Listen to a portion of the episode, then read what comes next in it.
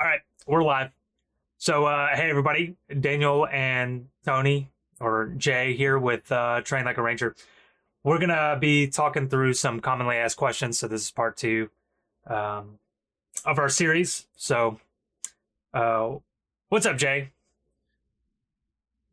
Oh, you know, just hanging out. I was to say, I don't think it's fair that you get your first name like a real person and you see, still use my last name you know like we're still in the army and everyone only has last names The problem is your last name is a first name too. It's like that's fair James? that's fair and Tony. I always want. I don't know why. I always call you Tony. that's fair because even when i was in high school like i played sports and stuff so like everyone called me tony Yeah. i'll give you that that's a, that's a good excuse Yep.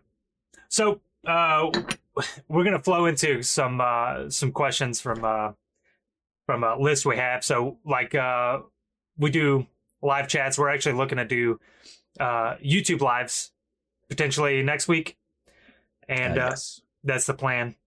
So we want to do them live on uh, YouTube and Instagram. So what we did uh, for this one is we have questions that were asked uh, not only in messages but also across the live chats.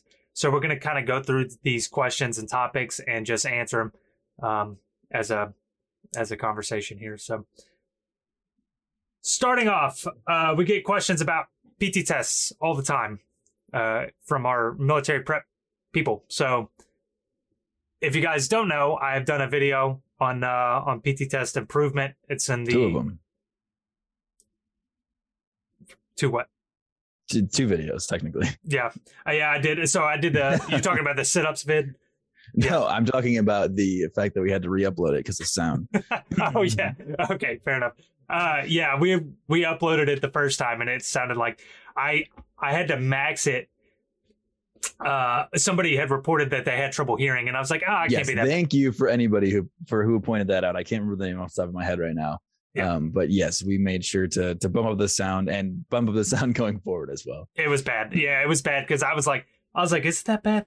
And then I went and sat in my car and I tried to listen to it, and like I can bump up the volume way up in my car, but I had to max that, and the static was outweighing the sound itself. I felt like I was in that movie White Noise, dude. Like, um, Now, personally, for me, if I was listening to a video where it was just you talking, I would that would be nice, optimal for me if the the static, you know, tuned out your voice for me personally. But hold on. uh, yeah. So, um, dude, um, All right, anyways, yes, thanks So for that. PT improvement, yes. Yeah. yes. right, anyway, I get off topic. Yes, uh, PT Improvement is re-uploaded. Sound is much better. Uh, you guys be sure to go give that a watch. Uh, it's a good video. Uh, so that being said, we'll kind of talk through it anyway. Um, people want to know like how to uh, how long it takes to see those improvements with their PT tests. They're like, how long does it take to max? Well, obviously, it depends on you, your current fitness level, and how much time you're putting into it. But I would say you can see some drastic improvements in a matter of weeks. You know, I would give yourself realistically about six weeks to see some major improvements. Um, but it, again, it just depends. It's a number of factors. Yeah, and uh, it also depends, like you said, like if your primary focus when you are doing any kind of fitness is geared towards PT test improvement, then yeah, you're going to see a lot of improvement. And you'll probably see it pretty quickly as well. Um, like your body is going to adapt, especially if you're focusing only on that. Um, but I wanted to say for PT test improvement, uh, I don't know if if you have or have not watched the video, uh, Danny goes pretty in depth, um, but really, it's just like a 10 minute video. It just means you're going to do better at push-ups and sit-ups if you do more push-ups and sit-ups. Like the PT test is one of those things where you just have to do those exercises to get better. Um but like we talked about last time i don't like i don't think anyone should just train for the pt test because that's not going to make you good at all of the other trillions of other things you have to do for the army. Um but yeah like i just do more push-ups and sit-ups. And also so for me personally danny was a little bit better at the pt test. I struggled with push-ups. Um i'm a little bit taller and lankier uh, so i have like a little bit you have that little bit of extra range of motion that you have to hit. So usually taller leaner people are worse at the put like the time push-up pt test. So like there were days where i didn't max my push-ups on pt tests. I could do it but sometimes i just you know we'd be in the middle of training weeks and I didn't sleep enough or I wasn't eating properly and I was on guard as a private in the middle of the day when I was supposed to be allowed to be sleeping. So some days you aren't going to do as good because of you know external factors that you don't necessarily have a ton of control over. Um, so you know there are days you may not max your PT test, but it's not a huge, huge, huge deal when there's external factors taken into account. Like I ran a PT test in Afghanistan one time and uh, I failed. I didn't fail my run. I ran a like a 13 27. Like I didn't max my run. I maxed everything else but my run. But I was like running out in the middle of the desert. Like there was no way I'm running a 12 minute two mile in the desert. Uh, so there are external factors to it for sure. But um, yeah, just do more of the things for the PT test and you'll do better on the PT test. I love how you said that because that's a that's a ranger mentality. If I ever heard one, when you don't max, you're like, yeah, I failed that, and it's like it's the max is like the yeah. the standard. Um, I failed my two mile run by running at thirteen twenty seven. Right. uh, yeah, yeah, no, that's a great point, and that's why that's why you know whenever people ask about prep and stuff, I I really I I say whatever motivates you, of course, do that. If you guys find whatever program you want to stick to, uh, just do something. But I can vouch for our programs that the the well-rounded aspect is there. There's a well-rounded aspect of things that you guys need. So I can I can really vouch for these. Um, I would encourage you guys to implement the weightlifting, the cardio, and the the you know uh, performance specific criteria. So um, and, and, it is good to prep beforehand. Again, uh, in the video we have coming up, we're going to talk about shin splints and in the same coin, uh, overtraining and uh, and you know conditioning your body for activity. So that's all coming up in this next trainer talk. Um, the you prepping before you guys get there, or even in the military, say you're prepping for a school or whatever, uh, having having doing some sort of routine uh, work is going to make your body stronger. And not only does training uh, build up your bones, it builds up your muscles and your and your tissue, your connective tissue. So fascia and things like you will have a more durable body if you train.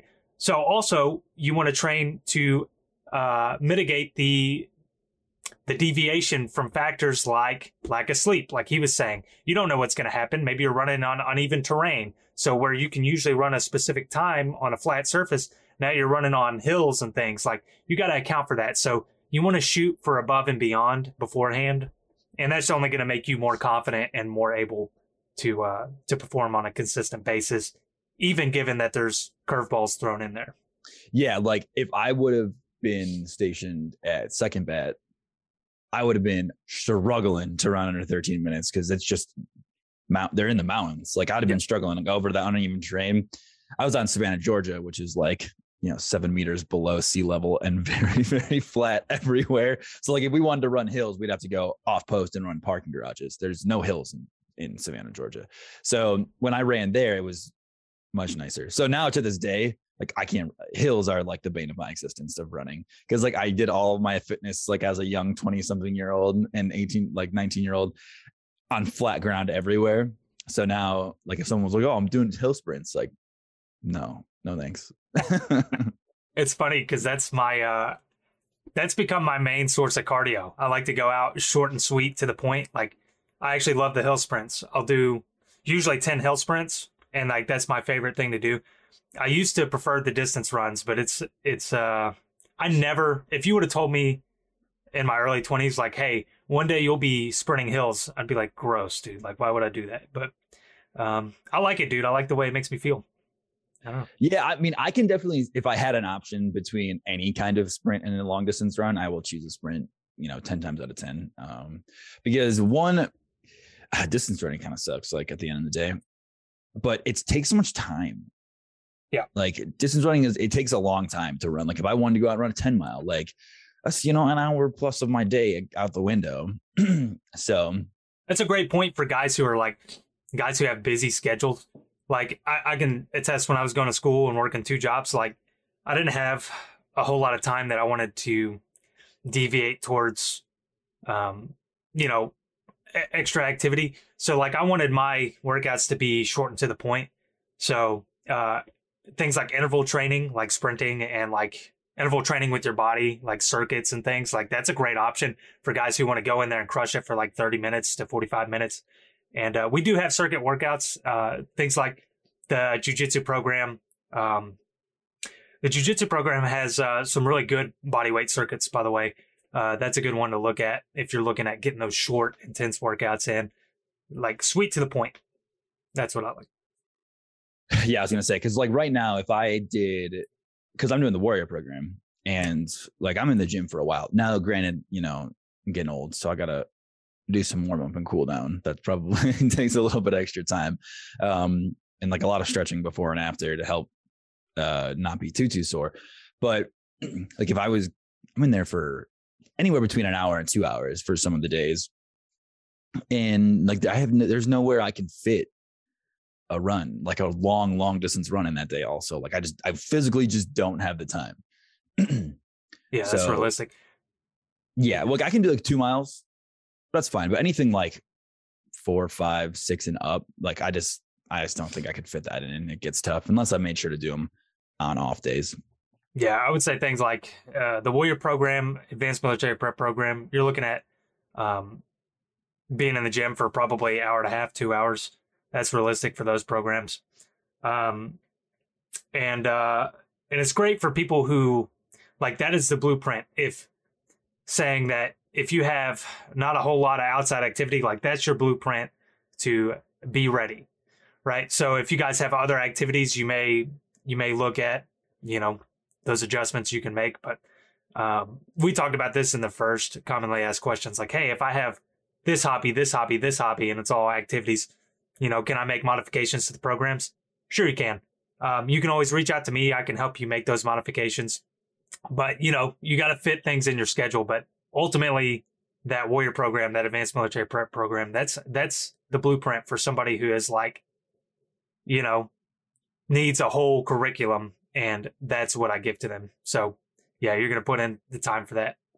So uh Yeah, and like, well, so definitely for especially if you're like, you know, if you're in doing sports or whatever, or you know, jujitsu or MMA, or you're playing soccer, or whatever, like you could probably do the warrior program and maybe skip the run part of the workout days because like some of them have two a days where it's like workout in the morning and then run.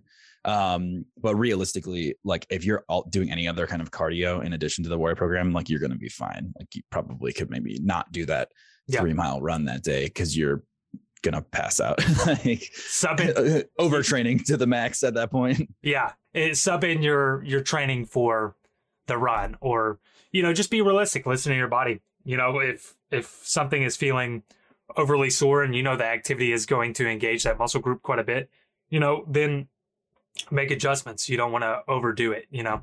So Yeah, just don't listen smart. to your body too much because, like, if I listen to my body all the time, I'd still be in bed right now. So, right. Uh Yeah, sore is good. You know, there's like there's a difference between being sore. I think people are like they get caught up like when I talk about overtraining. Uh, I would say most of you guys are not overtraining. You know, just work in yourself gradually. Um, you know, I would say push yourself definitely. Stress equals adaptation. Uh, your body's going to adapt to the stress that you induce. But at the same co- uh, at the same time, just be smart with how you do it. You know, you don't want to go things like if you guys don't have a routine, you don't want to do legs, legs, legs, legs, legs, right? Throughout the week, you want to mix things in. Um, so yeah, having a good mix is smart. Hmm. So, um, all right, what am I, what am I on next, dude? uh, we are on. what are some things I can say to put my parents at ease when I want to join the military? Nice. Um, yeah, so that's, uh, that's actually something I can relate to. Um, when I enlisted, I was 17, so I had to go get my parents' signatures. Uh, so what? I just you might I don't know why you mimed signatures. I didn't think it was necessary, but it's fine. okay, fine. just caught me off guard. I don't know. So, anyways, I went and got signatures, right? Big, uh, my mom's uh, big old signature, dude. And uh, so the recruiter actually uh, drove up there. This dedicated recruiter. My mom lived like two and a half hours away. So this dude's like, "Yeah, I'll drive you." so uh, yeah, he did. So we drove up there, got her signature, and and she was super torn on it because she, uh, especially for this option forty, you know, I I think people knew that it was going to be a dangerous path. You know, it was going to be a risky path, and I had to kind of sell it to them, like comfort them that I knew what I was doing, even though I did not. did not. I didn't know what I was getting myself into. I know but, exactly what I'm getting myself into. right. So it's tough because, you know, if you were in a position like mine, um, it's it's one of those things where, you know, uh, you have to basically sell yourself as an adult in this situation. Like, hey, this is going to be your path, and it's true. You're going to be 18. You're going to be going off, and and this is going to be your path. You know, so um, I would say, you know, things that would put your parents at ease is just make sure you do your research. You explain to them what you're doing and that you know what you're doing and that it's going to be beneficial for you in the ways that you want it to be. Um, I don't know. What advice do you have for it? Yeah, well, I obviously had the um, entirely opposite. So, I mean, I'm like fifth generation military. Like I've been all the way up Army, Air Force, National Guard, all the whole thing. So um, for me, you know, I have two brothers. I have a brother in the National Guard, younger brother in the National Guard, and a younger brother active now. So like, it's it's pretty norm, uh, pretty normal. I don't know, uh, pretty normal for for my family to go into the military. So um, I don't really have that same issue with them being um, apprehensive about me doing it. But I think the main thing that I would say is like your mom especially is never ever ever gonna not be worried about you if you're in the army. Like she's your mom. Like she's gonna worry um always. Even if she's okay with you going in she's fully fully 100% supportive like she's still gonna worry about you. And that's just how it's gonna be. Um but if you do your research you know you you listen to, to information we can put out ask us questions and you can kind of go to your parents with a um, plethora of information about what you're doing and how you're doing it and what exactly it is and kind of let them know maybe not that it's safe I mean, you know we're not going to call it safe but let them know that you know what you're getting into. If you come at them with that amount of information and show them that you are not only dedicated to it but knowledgeable about it um, you'll have a much better chance of them believing that you're capable and ready to make the decision for yourself because like Danny said yeah you're about to be 18 but like I can tell you from experience, I was 18. Like I was an idiot. Like I don't know what I was doing. You know, I didn't know what I was getting into really. But you really need to, you know, the you put your best forward on foot forward on it because they're going to be worried about you regardless. But if you can make it seem like you really, really know what you're doing and that you're capable of making this huge life altering decision, uh, then they'll probably be a little bit more supportive. Um, whether or not they they love the idea, um, they will still want to support you but yeah. they're always going to worry about you. Yeah, that's a great point. Um, yep, yeah, I, yep, that's the big sell there. And uh, I would argue now too. I mean, um, you know, back in like 2008 to now is a little bit different. Um, like it's really, I mean, it's not not dangerous, but you know, casualties have been kept to a pretty minimal uh the last you know 10 years or so compared to like the early 2000s. so, I mean, it's not like they're just, you know, it's not World War II anymore, too. Like people aren't just getting shipped over in mass droves. Um, like, especially if you join, if you tell them about Ranger Regiment's casualty rate for the last 21 years, like you can give them information that's going to make them feel a little bit better. Right. Dude, it's bothering me that these aren't even right here, by the way. It's like, I just noticed these aren't the same length, dude. Yeah, they are. It's one string. Okay. Um, it goes all the way through the hood. You can make them the same length. Yeah, I don't know. Yeah, but it's a great point. Uh, you can join, you can join the military. You can uh, become TikTok famous now. Um, it's it's great, dude. Uh, no, seriously, uh, I think there's a lot of benefits to joining the military. Um, you guys, I can I can attest for the benefits like getting out and being able to go to school and get paid to go to school was huge. Like if I didn't have that, that would be a real struggle. Like I've seen other guys, um, they're working like I worked, you know, I, I, you know, I had, I was married and trying to, trying to build my life as an adult. Like it's time to make moves. But at the same time, like it was nice not to have to worry about paying student loans and things like, um, these guys, some of these guys are working themselves to death trying to pay these, uh, these loans off so they don't get in school debt and things. So, um, so that's not something I had to worry about. I essentially got paid to go to school and that was very nice, you know. Um, so the benefits are great. Um, so I, mm. you know, and and aside from the benefits, being in the military, there's a lot of perks to being in the military. Um, it's something that I'm very happy that I did. I'm very proud of it, and uh, and if you guys choose to stay in, like it's a great. It really is. It can be a great career if you're in the place that you want to be. You're doing the job you want to do. It can be a great career. So I don't know how we filtered over to uh, that from talking to your parents, but um, yeah, I mean, there are a lot of benefits to joining the military. okay. um. All right, dude. Well, let's just let's just mix all the topics. Let's. I'm not even trying to flow uh, easy on this. Let's do. I've noticed. Land, yeah, land nav. Um, I have like ADD brain, bro. land, land nav, like uh, uh, should you learn it before basic training and RASP? I get that asked that all the time. Hmm. Uh, guys, it's it's only going to help you. You know, with a lot of these things, if you want to do some extra research, it's only going to help you. It's not going to hurt you. So, should you learn it beforehand? Sure. You know, uh, they're going to teach you that stuff there, but the more that you know going into it, the the more of a leg up you're going to have because it's helpful to see things, reinforce things. So, like, you may kind of loosely understand something, but if they say, "Hey, here it is again and you're like oh yeah i know what that is you're going to recognize it and build that pathway more quicker um, more quicker dude uh, more quickly and uh, you guys have heard the term strong and smart ranger right uh, i know where you're going. Uh, they say you can either be a strong ranger or a smart ranger.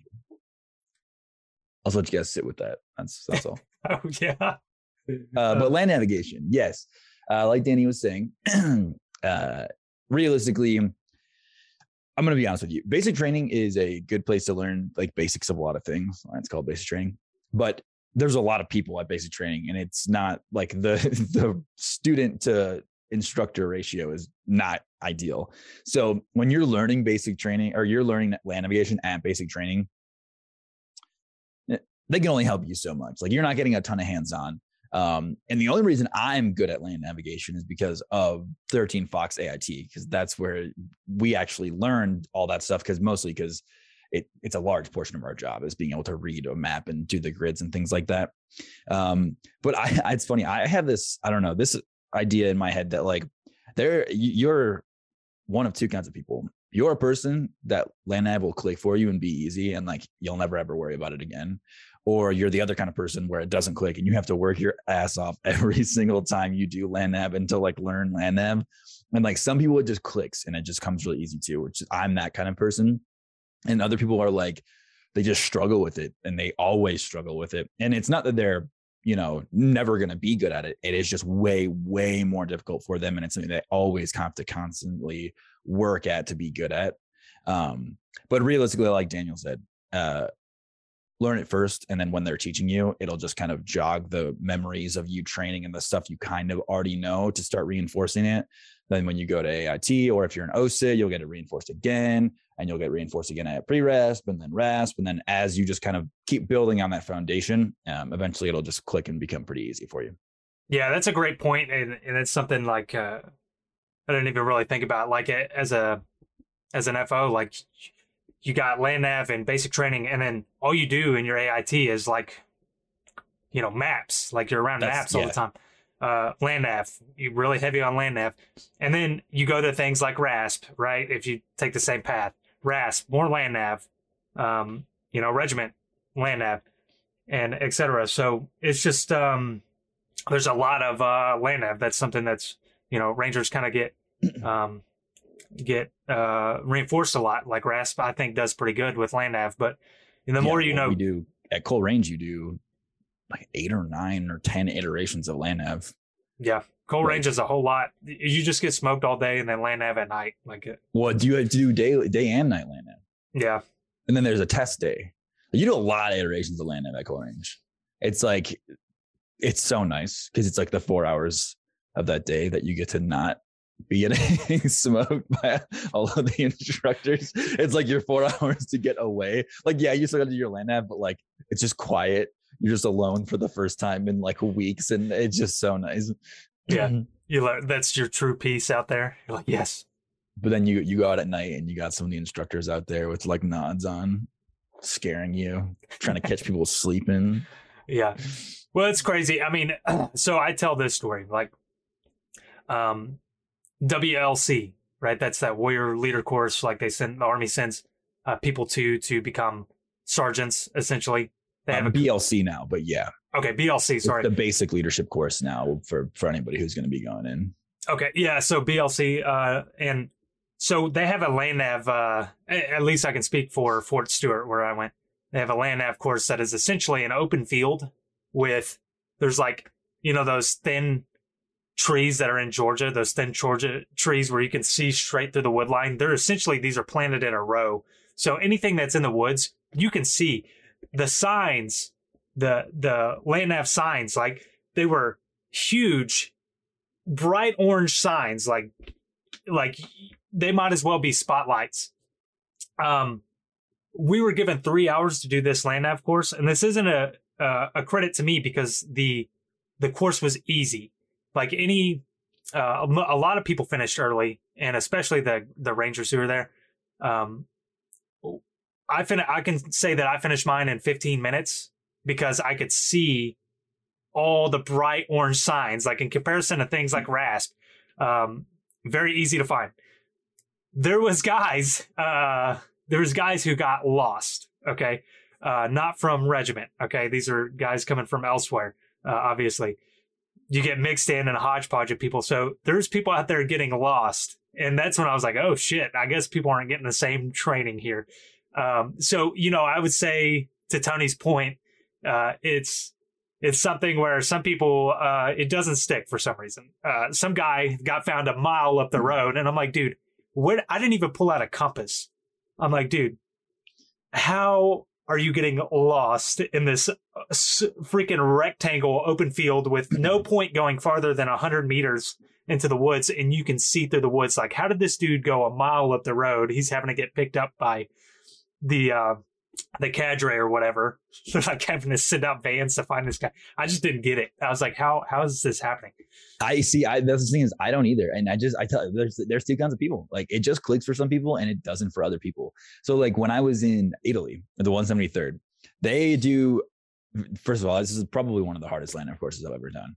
Um, it's in like Italy in like the mountains, and the way the course works is you have to go, you get your point, your first point only, and you get your next point from your first point. So you can't, you don't map out your own path or anything. So like, if you mess up and get a wrong point, like you messed up all of the rest of the points. So you have to go to that one, get your new point, and then continue on. But we did it in teams, and it was during the in processing. And I was, uh, I had an infantryman with me, and we were walking. And finally, and I didn't, I didn't realize this, but I was doing it. I, we were just going, and I was just doing it. I was like, oh, that's the point. All right, we're just gonna walk, and we're just walking, and I'm just talking to him. And after our third point, we're like going to our fourth, and he's like, he's like, I don't. He's like, where are we? I was like, what do you mean? He's like, I don't, I don't know how we got to any of those points. I don't know where we are. Like, uh, he's like, I don't know what's going on. And I was like, sorry, I didn't know you didn't know what's going on. I, I should have, I guess, been teaching you or something. I don't know. But like, he had no clue, just had no idea what I was doing, how I was doing it, where we were, where we were going. He just had no clue. And like, he had been in the army. This was his second duty station. He was like, he had been in the army as an infantryman for, you know, four years. And it just never, and even as infantryman, like, you need to know how to like read maps, like where to place people for ambushes and flanking. And so, like, so you have to know all that stuff. And it just doesn't click for people. Bro, yeah, there's some special characters out there. Have you ever seen um, what is that movie with uh, with Mark Wahlberg and uh, Will Ferrell, uh, the other guys? You know where Oh, yeah. they do the desk pop. You know that scene? Yes. It's one of the most quotable movies of all time. But there was a guy out there. He was kind of a special case, and uh, and me and uh, Gin, you remember Gin the medic? So me and Gin were like, dude, have you ever done a, a field pop? He's like, what? pop? I was like, yeah, in the field, like, like uh, first time in the field, like you do a field pop. And he's like, for real? Like this dude, it was one of those like where he's like, you really do that, Get This dude- kicked out of the uh, dude? He started to point his gun up. He was really about to do a field pop with it. We had blanks, but um, but I was like, dude, don't actually do that. Like, I was like, so- I was like, we're fucking with you, you know. Um, but uh, yeah, that's pretty funny. So yeah, you get a mix of uh, some of the schools you go to. You get a mix of uh, some interesting characters because you get mixed with everybody. But uh, yeah, that was an entertaining experience as a whole. WLC. Everybody was like, "You're gonna hate it," but I actually, uh, uh, I tried to find the fun and everything. Like I think there was a lot of fun people. So I went when I was in Bragg, and my issue with it was that I went to BLC like you. I could have walked there from my office, which meant I was still so readily available to my work. So like I didn't get to leave my work to go to BLC. I had to do, do BLC, but I was so close to my work, so I'd have to like leave BLC after I was done and like go to my job at my unit and like go do work and like fix stuff that had happened throughout the day. So I just had I I had so much on my plate when I was doing BLC. It was not enjoyable. Yeah, like essays and stuff. I was like, oh, what is this? yeah, yeah, it was a, it was all right. Um, all right, dude, are we questions right? Um, yes, yes, we got a little bit sidetracked. Should I get less uh, sleep or food in preparation for the military? Things like RASP or Ranger School. Um, and uh, uh, yeah. Or should I actually try to get sleep and food before prepping? All right, guys, don't sleep deprive and starve yourself in preparation for anything. Uh, make sure that you're building your strong bodies, you're getting enough sleep and food, and you're providing yourself the proper recovery and nutrition. That's how you prep for stuff.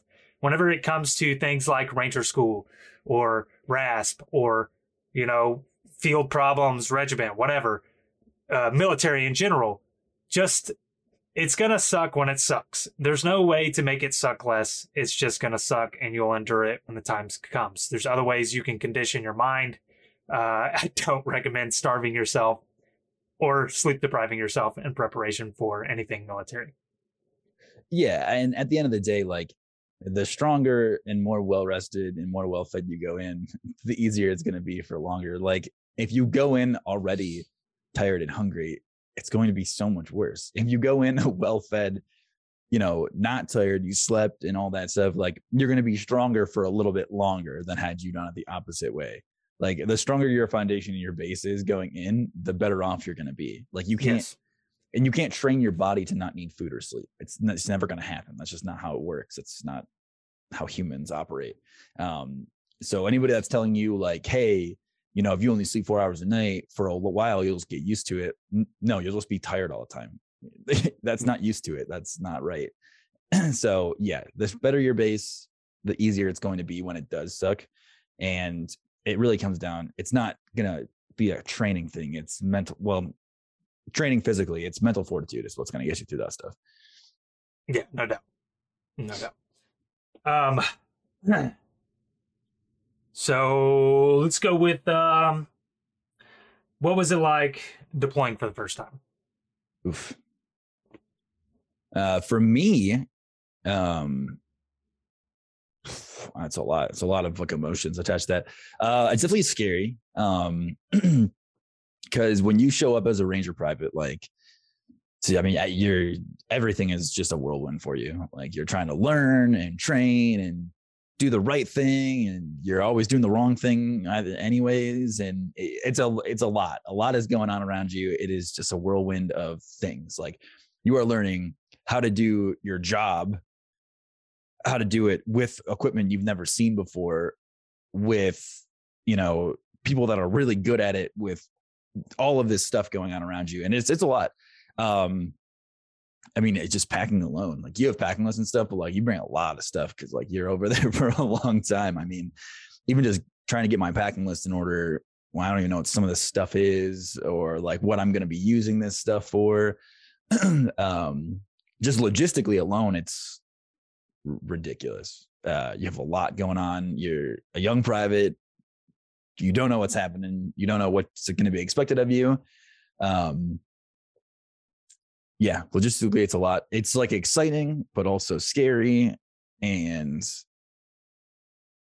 yeah, I don't know. I don't even know what else to say. I also don't know how much to say uh, on the back end. So I'll let you Sure. continue, Yeah. and then I'll I'll you know piggyback off of that. Yeah, obviously, we you know whenever we talk about this stuff, we only Mhm. talk in uh, general terms. Um, but what I will say is, you know, I remember uh, I was reading a book on Vietnam. It's called Charlie Rangers. Uh, it's a great book, by the way, if you guys uh, want to read a Ranger book. So I was reading this book called Charlie Rangers in Vietnam. Basically, these guys would go out in hunter killer teams, and they would uh, hunt for four days to try to get into an engagement. And really, they get to the quicker they get into an engagement and and these guys you know in vietnam the the war strategy was the body count which uh crazy crazy uh crazy war strategy by the way but you sent them out Mhm. and these guys were just as quick as possible looking to get into an engagement and essentially kill people um and then if they did that early they got to come home for four days and then they would go back out you know after that four day rest period so it was almost like incentive um but I was like, dude, I was reading that book. I was like, dude, this can be crazy, dude. This is gonna be crazy. Um, you know, whenever I got there, things were a little bit more set up, but it was still uh, very, very uh, surreal. It was exciting. Um, you know, what the first time I remember the first time I went out and uh, we were getting shot at. I remember being more concerned with doing the right thing for my team leader. Like, I really hope I don't, uh, I don't fuck this up doing the right thing by him than I was about bullets. Like I didn't, I, I could care less. I That's was, what I'm saying. It's a whirlwind, dude. You have so like in your mind, there's so many things happening that as like a ranger private, you have to think about that. Like it's like number three on the list is getting shot at. Like yeah, yeah, yeah. That's that's not saying of something stupid over the radio, making sure you get the equipment to your team leader when he needs it. Like Hope this guy didn't, one and two. hope this guy doesn't get mad at me later. Like, like- because the last thing you want to do is get shot at, get on the bird, go home, and then get smoked. it's like, uh, that's brainwashing if I ever seen it, dude.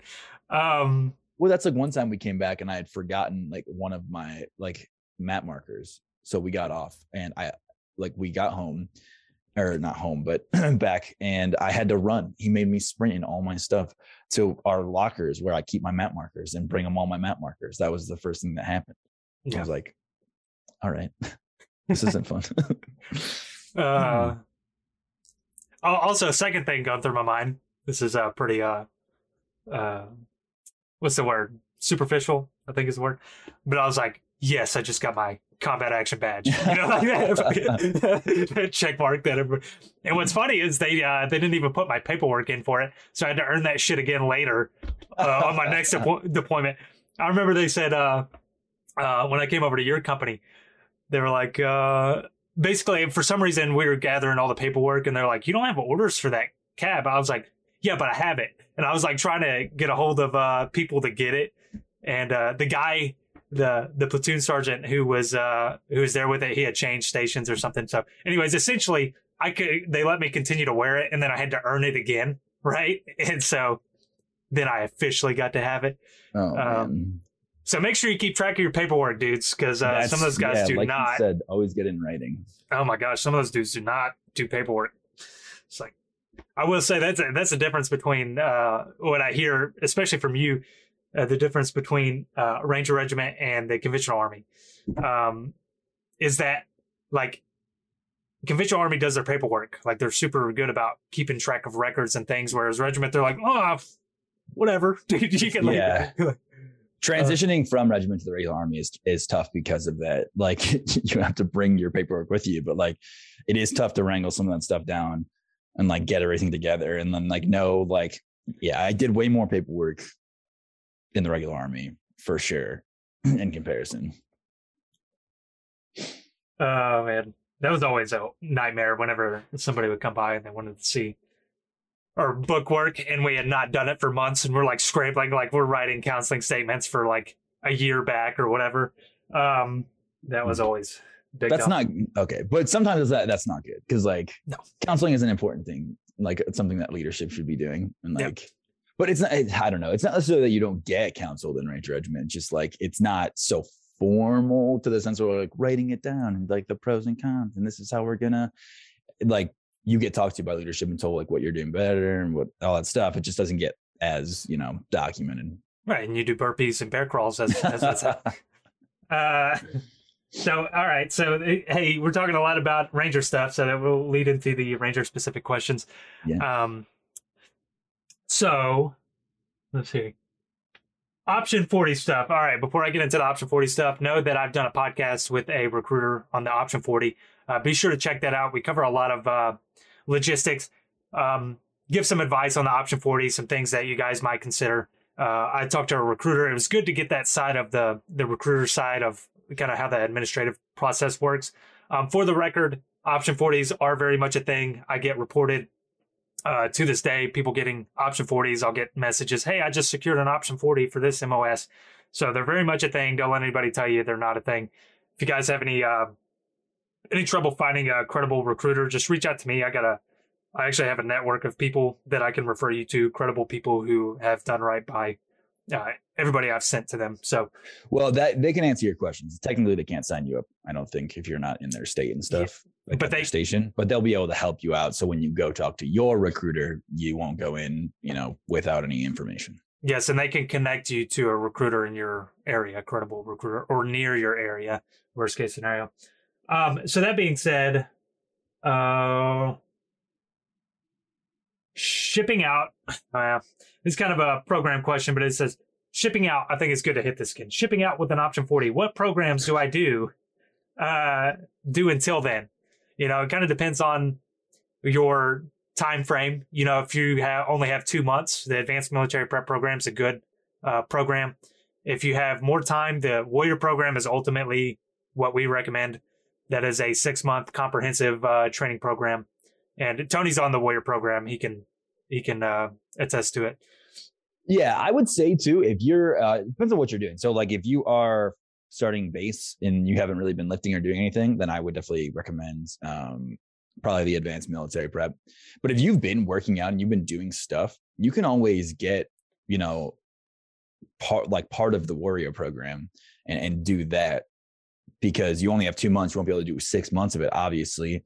But you can either get all six months and then uh, start doing it once you're you know out of training or you can grab some of the later months and do those programs for two months if you've already been uh, lifting and doing things like that. I wouldn't recommend jumping into a later month if you haven't been doing that want you jumping into like olympic lifts when you haven't done anything obviously. But if you've been doing workouts and fitness related stuff towards uh, uh, your goal to join the army then it wouldn't be a terrible idea to maybe grab a month or two of the warrior program and do that as well if you have two full months Yeah, it's a great point. So that's something that we did with the Warrior program. We now offer it in sections. So if you guys are like, I, I want to try this out, and then you can do it month by month, you know, um, whether it be, you know, um, whatever the issue is, time concerns, or you want to try it before you go all in on it. Um, we offer that. We offer that option. So um, be sure to check out our workout programs. You'll see the full, uh, complete TLR Warrior program. That is a full six months, and then we have sections of it as well. So. Um, and the first two months of the warrior program are pretty good. Like if you had to pick two months to do and you're kind of at like a lower base then i would do the first two months of the warrior program. Yeah. uh, getting into the third fourth is a little bit more intense um, but the first two months are great. I mean the first month is a really really good uh, jumping off point and then the second month is also really good. Like i said i mean i didn't i had been away from fitness for like a long long time uh, before doing the spartan race. And all i did was the first two months of the warrior program like it, two months leading into that race. Um, and I did pretty good for, I'm telling you, I haven't touched a gym between COVID and getting out of the army. Like I hadn't touched a gym in like three years. Yeah, yeah, I would agree. I, I think it's a good gradual uh, program. Like it's month one's going to be enough, but it's it's a it's a smart program. I really I really uh, wanted it to be for everyone, for people to be able to jump in and and start there. You know, if you guys have like zero lifting experience, you may start with something like the newcomer athlete program, and be sure you follow heavy on the exercise index. I have demonstrated uh, all of the workouts for these programs, so you can go watch how to do these workouts. You can see the form, and um, and so we try to we try to be really in depth with everything that we do. Um, so we got uh we probably got three questions. So let's go with. Mm, would we? Okay, this is a good one. We're going to talk about hobbies and outside of things like. Let's talk about the army and regiment because this question was specific to regiment, but I think it's important to hit both. Um, so we'll we'll say the military in general. So do will I have time for hobbies in the military, and will I have time for hobbies and things like special operations, especially Ranger Regiment? Mm. And um, what? So I don't know if you they had clarified when they asked that question. When they say hobbies, just like okay, specifically, this guy said, "Will I have time to train in Muay Thai?" I've also had questions with jujitsu. Will I have okay. time to train jujitsu, Muay Thai, whatever? Uh, I mean, yeah, absolutely. Yeah, obviously, uh, competing would be tough. Um, unless you kind of had good spots kind of marked out that were and maybe competitions that were close to you um and in the regular army, definitely, you'd definitely be able to do that. You just have to, because the training schedule is usually pretty far out, just because it's a little bit more of a process in the regular army to get land and stuff for training. So you're usually pretty aware of training ahead of time. Uh, I've had uh, soldiers do uh, weightlifting competitions and bodybuilding competitions and things like that uh, while in the regular army. Um, I even had a couple. I had one of them do them when we were stationed in Europe. He was doing like European competitions, um, and that's in an airborne unit, not so still a little bit of a higher op tempo in airborne. Uh, in regiment, you would be able to train. It would be hard to compete. It would be. I called it the job of surprises because you don't really know what your schedule is going to be. It can uh, change in a heartbeat, especially. Yeah. I mean, well, I would say like you could you could you're on readiness call and you could like literally go to somewhere. Yep. Yeah, you sure can. You sure can. so, and I would also I would say that um, competing could be an issue too. Like, they're not going to want you to get injured. Um, so if you're going to competitions and stuff, you get hurt, like they're not going to be super pleased. And technically, you actually have to get them to sign off on you doing it in the first place. Technically, um, but I don't think training would be a problem. You because like I went to the gym all the time, and I we would play racquetball and we would go play sports and stuff together. So you would be able to go train Muay Thai, yeah, jujitsu or MMA. I, but if you're showing up to work with black eyes, then maybe guys did it. I mean, I would say it's a lot of things are tough when you're E5 and below. Um, mm. but I would argue that when you've been there for for two years or so. Like when you're a senior ish specialist, even if you don't have your tab, you get messed with less just because you do know what you're doing usually. Now, if you don't know what you're doing and you're still kind of messing up, then they're not gonna. But if you're you've been there for a little while and you kind of have the flow of things, um, you could, you know, you're still gonna be on the details and things like that, but you would have a little bit more leeway to be able to do that before you're necessarily like an E5. Yeah. Well, yeah, it depends on how, you know, your team dynamic. It depends on the, you know, it's kind of situationally based. But I knew, you know, we knew guys who were black belts in jujitsu. We knew guys who um, were good. They were com- uh, competitors in MMA. Um, you know, we had things like Ranger Rendezvous where guys would go beat the shit out of each other. It was great. So, you know, it happens and guys train and, um, you know, we also have great resources. I, I talk about this before. There, we have facilities like Third Bat's facilities, real nice. They have an octagon and uh, nice mats to roll on. So guys who do train, if if you do have a crazy schedule and and you get back and it's late, but you're still like down to go work out, you just get with your buddy who trains too and just be like, just be like, hey, dude, you want to go roll or you want to go spar or something? You know, like you can go do that. Um, so yeah, it just it's one of those things where it is the job of surprises, and you do have to just be creative with how you continue your training regimen. You know, you mean yeah, yeah, training easy, competing eh, iffy, very iffy. Yeah. Um, and you could compete, it just wouldn't be consistently. I remember coming into work one time, and like, I mean, this is a small. I have very many of these examples, but I come into work one time, and uh, uh, I had a higher enlisted sergeant coming in. He's like, he's like, Burnett, we need you to go be OC. Like, you're gonna be gone three days. Uh, we're leaving in an hour.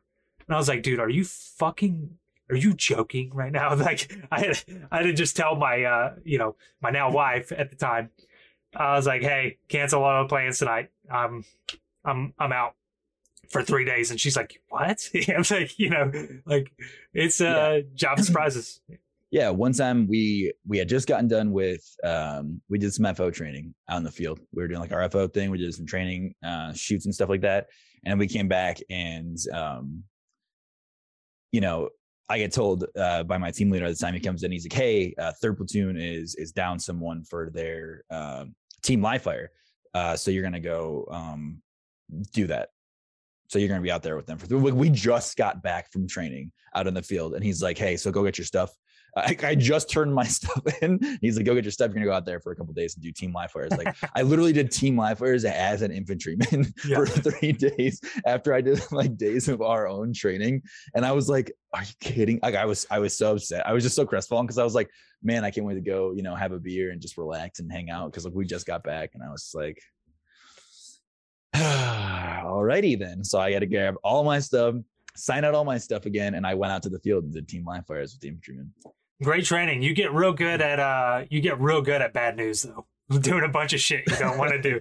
Um gee whiz. Um uh, let's do let's do these last two questions and we'll cut it for this one. Um we'll talk about hanging out with people on the weekends, like what is social life like? Uh, so that kind of ties into what we just said. And then we'll do the social media rule for special operations. I think that's a fun one. Um, Yeah, so let's do uh let's do hanging out with people on the weekends. Like, hey, can you be mm. social? Get do will you have a life if you're in bat? You know, family. Can you have a family? Can you have a life? Um, short answer is yes. I'll let you talk mm, your piece Absolutely first. Not. No. Um. So yeah, for it's a little bit different. So for for those of you that are going in, like me and Danny were young, so um, you know, we hung out you know with the boys really is what we did like now, luckily, I will say we were in Savannah, so like we would be able to go to the beach. Like we went to the beach probably every weekend out to out to Tybee Island. Um, went to the beach, you know, volleyball downtown. It was a sort of like, you know, what college kids do. They just go hang out, do whatever, blow off steam, go to the bars, play volleyball, things like that. You know, do some sports. Um, but really, it's just like, yeah, hanging out with your buddies when you're 18 19 20 21 years old like we would just go out and do whatever because we were young stupid dudes that were you know in good shape and worked all the time um but no you can absolutely have a family. I mean the op tempo is definitely high obviously. It is uh, you know a little strenuous like it's it can, some things can be tenuous a little bit. But no yeah i mean i know a ton of guys that had had families and kids and wives and kids and all that that whole thing. Um and yeah like for example it was probably my first or second thanksgiving. Uh we went to my team chief's house and it was my team chief my fso all my team leaders like all the dudes like we all went to his house and hung out we drank we all ate food together you know watched football and just had a good time and it, it that's one thing and it wasn't weird, you know, because sometimes it's a little weird when you're around like higher. But no, we just hung out. We were a team. Like that was what we were. So we went over there, and that's how I spent my Thanksgiving. Like I don't have any family that lived there. You know what I mean? So yeah, we went there and we hung out and you know drank, and it was a good time. Yeah, that's what I will say about when I switched to your company. is different from my first company. Uh, when I came to your company, it was very much like a family. And so for the guys, uh, for you guys, you know who you are. Can't say any names, of course, but um, I appreciate you guys. It was a, it was a lot of fun. It was a blast. Um, hope you guys are doing well and prosperous. I talked to a lot of a lot of them still, um, and it, like really tight knit. That was a really good experience, and and uh, so it is like a family, like uh, very tight knit. Like our our FO group was. I mean, we talk to this day. You know what I mean? All I mean, I just went and uh, saw one FO in Fort Sill. I drove like four hours to go see him. I was like, "Oh, you're close. four hours, you're close." Yeah. that's easy drive, dude. And and uh, you came up for my wedding. You flew up for my wedding. Uh, Tony was in my wedding. Um, like we're family. You know what I mean? It's it's great. So um, it's Yeah, I, just mean, I drove nine and a half hours to go to someone's grandfather's birthday party from Aco. like, I don't- yeah.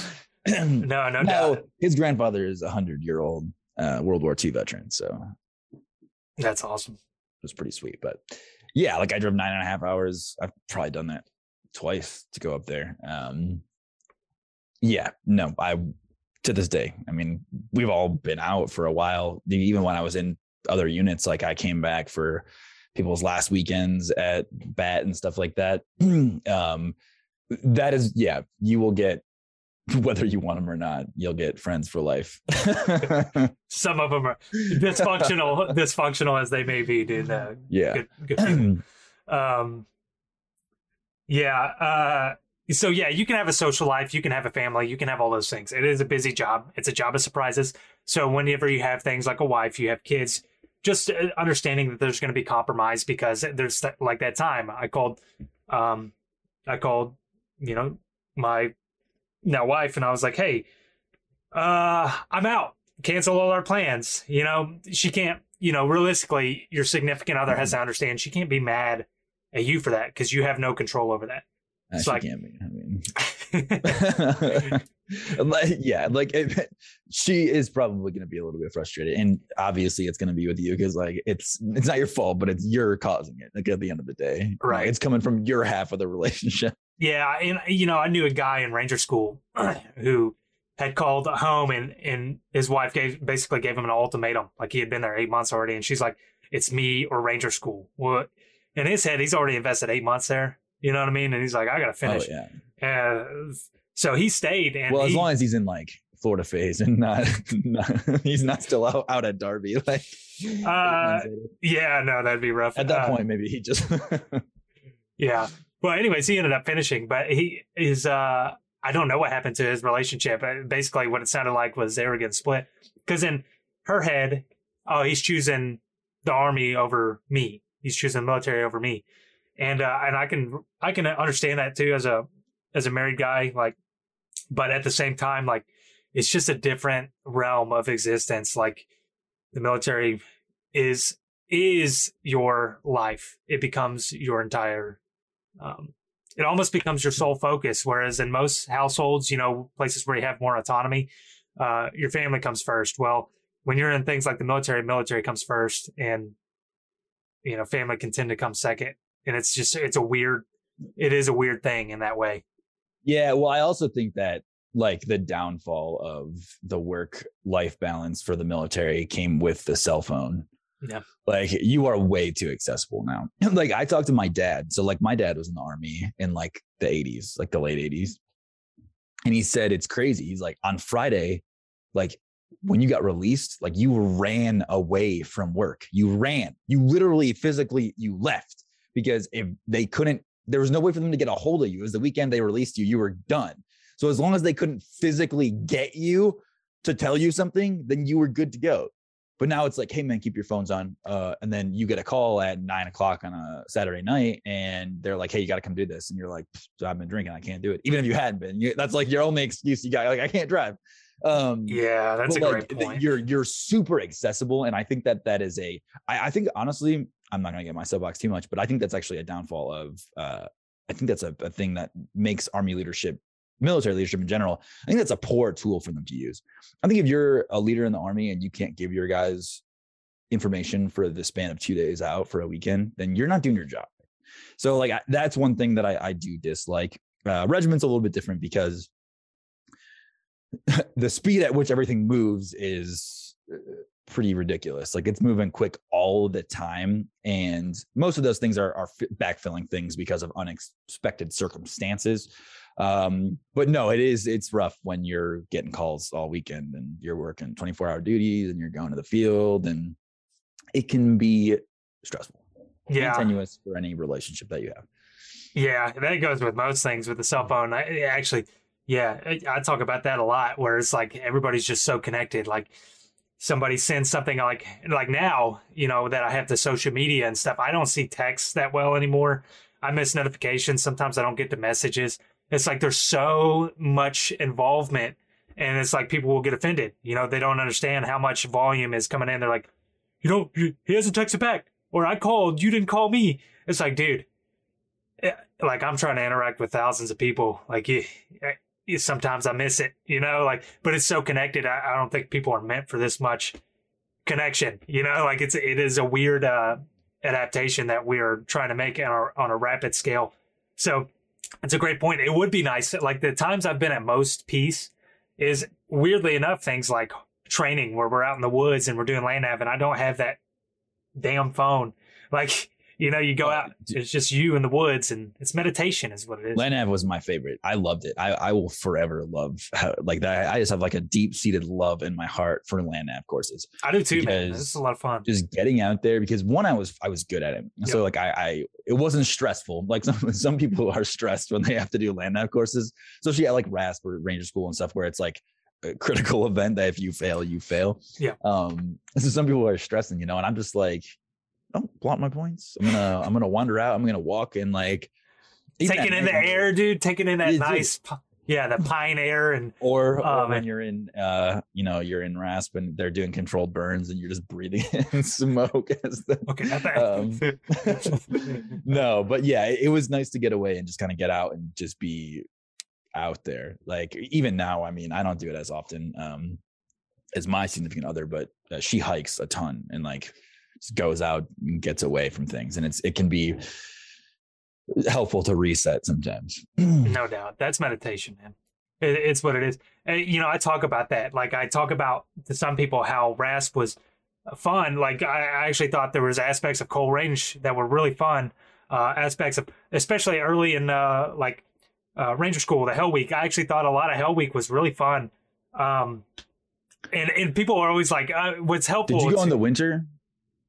With what? For Ranger School? I did both. I, I hung out for a long time. I know, but uh, did you do the Hell Weekend? Oh no, no, no! That was during summer. Okay. Yeah, that would make it. That would make it uh, worse. Just but, picture all the water, and then make that water freezing cold, and then also the air outside of the water are freezing cold. I don't want to. I don't want to. Yeah, that's that was that's I think probably anytime there's cold water for me, I'm just like cold because Cole Range we did um in the summer luckily, because there, we, there was some uh, water obstacles is a strong word for stuff that man do, but um, like there's water. Like I just couldn't imagine doing it in the freezing cold. Yeah, no, I yeah, I don't like cold water. Uh, it was warm water, so it was yeah. fine. Um, I remember watching Surviving the Cut and thinking that that uh, balance beam was going to be way worse than it was.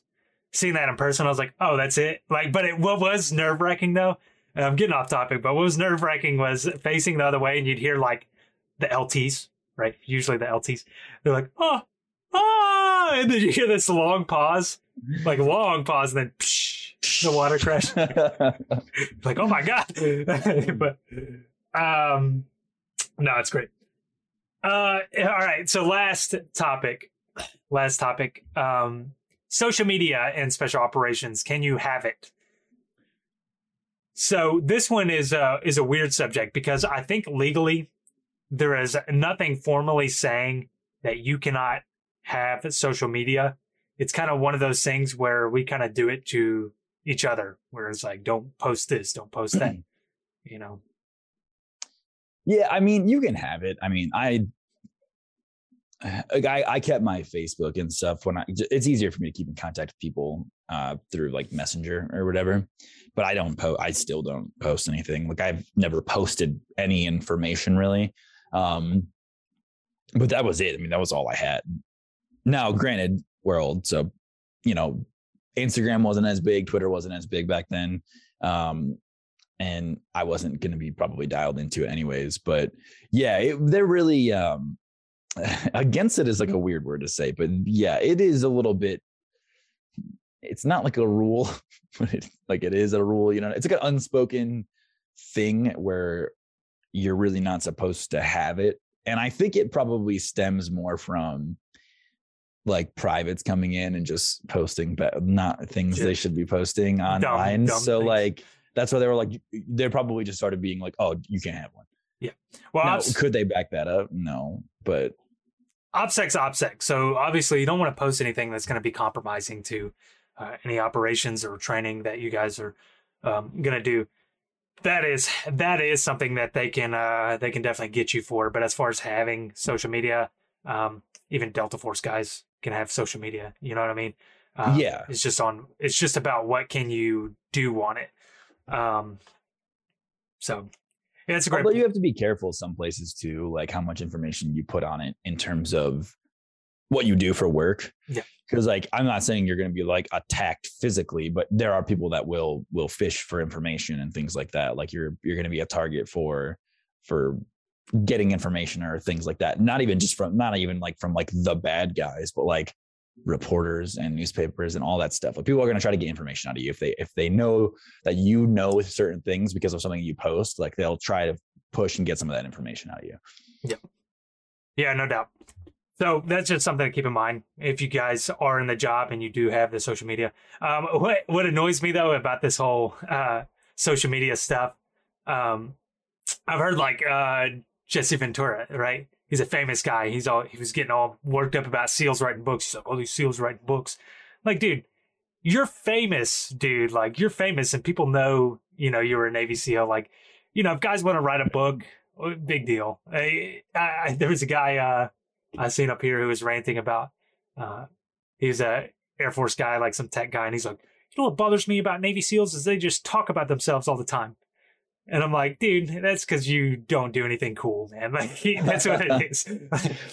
So, it's funny. My problem with the SEALs is not the books or the movies. It's when they go on the news and say idiotic stuff. Like that's the dude. No, write whatever you want in your book and do whatever you want with this movie. But like, don't go on the news. Like that is where I draw the line. Where they're like doing these interviews on the news about like, and I'm like, dude, come on, just be a little bit better. yeah, you're not going to see me on the news uh, doing anything like that. Uh, first of all, nobody wants to hear what the hell I have to say anyway. But uh, but uh, you're not going to catch me doing something like that. But uh, within reason, right? Like there's there's uh, there's a limit, right? There's a respectable limit to what you do with your social media. So I don't know. If you got anything else for that? Uh, for social media, not really. Um, I I would recommend probably just don't post any military stuff on there ever if you can avoid it while you're in.